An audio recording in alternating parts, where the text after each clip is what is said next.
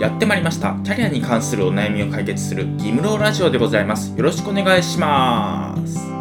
はい。ギムローラジオは大手人材会社を辞めてフリーランスとして活動している私ギムローがキャリアに関するお悩みを解決する番組となっております。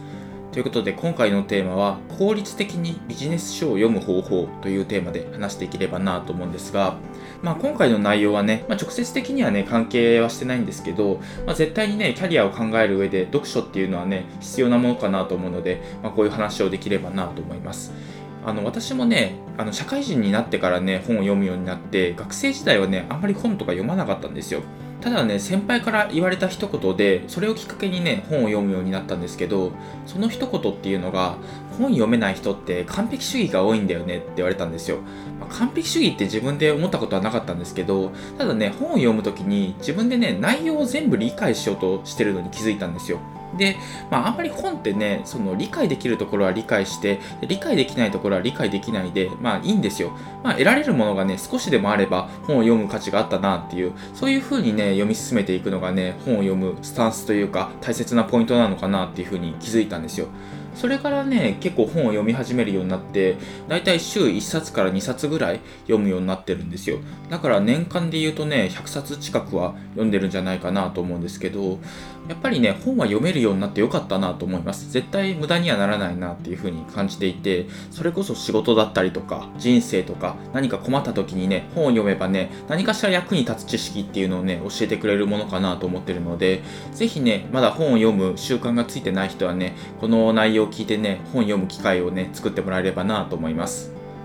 というわけで話していければなと思うんですが、まず読書のスタンスっていうところからね、話していければなと思います。まず1つ目がね、大体で読むっていうところなんですけど、まあ、これはね、さっき話した本読めない人は完璧主義が多いっていう、この言葉につながるんですけど、完璧に本の内容を理解しようとすると時間がかかるんですよ。一行一行丁寧に読もうとして、で、結局ね、疲れちゃったりとか、何書いてあったか忘れちゃったりとか、なんかそんな感じになって結局挫折するんですけど、もうね、残りのページ数とか見ちゃうんですよ、途中で。で、残りのページのね、分厚さを見てね、挫折するんですよ。もうこんなに読まないといけないのか、みたいな。そういう感じでね、負担になっちゃうんですけど、ただね、その適当に読めばいいんですよ。最初はね、パーパーパーとめくっていって、まあ目につくね、単語とかそういうのをね、流して読んでいくんですよ。そうするとね、なんか気になる内容とか、ちょっと理解できる内容がね、出てくるんですよ。で、これ興味あるなっていう内容に引っかかったら、そこの内容をね、しっかり読むみたいな。そういう感じで読んでいったらね、本を読む楽しさみたいなのがね、分かってきて、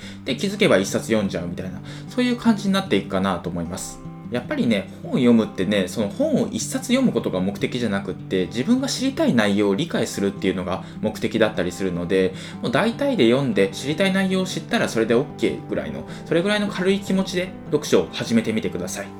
次に2つ目にメモを取るです。で、本を読んだらね、学びがあると思うんですよ。で、学びがあったらね、それをメモするようにしてください。なんでかっていうとね、時間経ったら忘れちゃうからです。ちなみに私の場合はスマートフォンのメモに書いてあってすぐ見られるようにしてあるので、まあ、これはね結構いいのかなと思います。おすすめです。で具体的なアクションも書いておくといいかなと思います、まあ、学びのメモだけだとね、まあ、メモして終わっちゃう可能性とかもあるので、まこういう学びがありました。で日頃のアクションでこういうことができると思いますみたいなそういう感じのことまで書いておくとなんか1回はねアクションにね起こせると思うんですよ。まあ1回起こせたら成功。まあ失敗してもね、ま、別にリスクはないのでアクションできたたらいいなぐらいの軽い気持ちでメモしていけばいいかなと思います。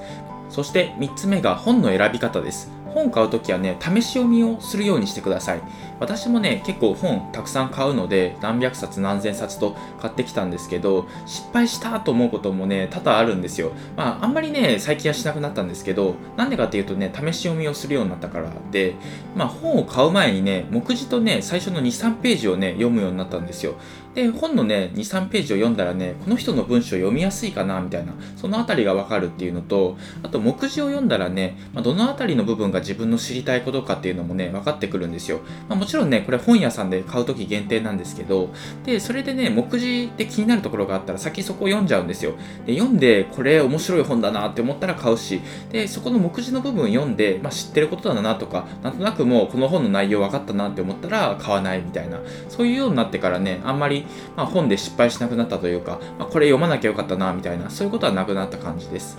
あとね、おすすめのサイトがあるんですよ。本の要約サービスのサイトなんですけど、フライヤーっていうサイトで、まあ、フライヤーって FLIER かな？で、フライヤーなんですけど、ここがね、すごいいいです。本をね、要約してくれてるんですよ。で、具体的な内容を読みたかったら買ってみたいな、そういう感じのサイトなんですけど、結構ここでね、まあ、読みたい内容の本かっていうのがね、ある程度わかるんですよ。なので、これはね、絶対読んだ方がいいというか、使った方がいいサイトかなと思います。私もね、本読む前にこれで読んで、そこからね、買うかどうか決めるときもあります。あんまりね、本読むのが得意じゃないとか、あとね、本読む時間がないみたいな、そういう人はね、フライヤーを使ってね、最初は本の要約から読むようにしてみてください。次に本の種類で読み方を変えるっていう話なんですけど、まあ、仕事につなげる本っていうのをビジネス本と教養本っていう2つに分けて、えー、読み方を変えるっていう話ができればなと思うんですけどまずビジネス本のところから話していければなと思います。ビジネス本っていうのは仕事へのスタンスとか営業のノウハウっていうのが書かれてる本なんですよ。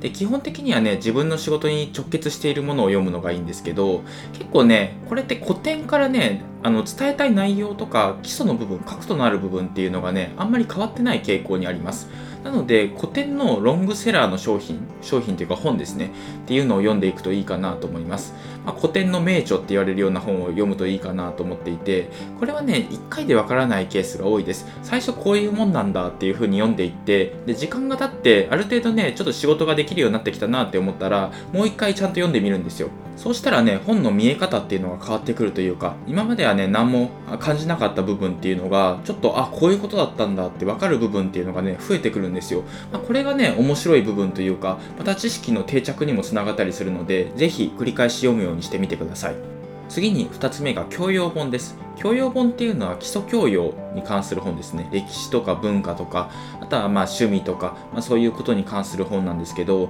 これはねビジネスパーソンとしての個性を出す本になります。ビジネスにおいて自分の柱とか個性をつけるために読む本で、まあ、他の人が興味なくても自分が興味持てるものっていうのがビジネスの柱になっていくので、まあ、ぜひねそういう本っていうのをね興味あるものをね幅広く読んでみるっていうのは大切かなと思います。例えば Mac ですね、Apple のね、コンピューターがあると思うんですけど、最初ね、スティーブ・ジョブズってデザインに興味があったんですよ。で、デザインのこととかをね、いろいろ勉強してて、で、コンピューターに出会ったんですよ。それでデザインとコンピューターっていうのを掛け合わせて、今のね、スタイリッシュなコンピューターとか iPhone っていうのができたんですよ。まあ、こんな感じでね、自分のビジネスとしての好きなものっていうのを、ま広くね、増やしていって、で、掛け合わせて新しいものを作っていくっていう、こういうことができるとね、かなりビジネスマンとしても強くなるのかなと思うので、ぜひぜひいろんな本をね、読んでみてください。というわけで今回は以上になります。今回は効率的にビジネス書を読む方法というテーマで話してきました。やっぱり何でもそうなんですけど、新しいことを始めるって最初の一歩が大変なんですよ。なので、興味のある本、まあ、軽めの本でもいいので、一冊読んでみて、それで読めたっていう成功体験からね、まあ、月一冊とか週一冊みたいな形になっていくので、ぜひぜひ最初はね、軽めの本からね、あの読書を始めてみてください。必ず人生の役に立つと思います。というわけで今回は以上です。今回の内容もね、ブログの方で書いていて、副業演芸場っていうブログやってるんですが、そちらでも詳しく書いてるので、合わせて読んでみてください。今回は以上です。ありがとうございました。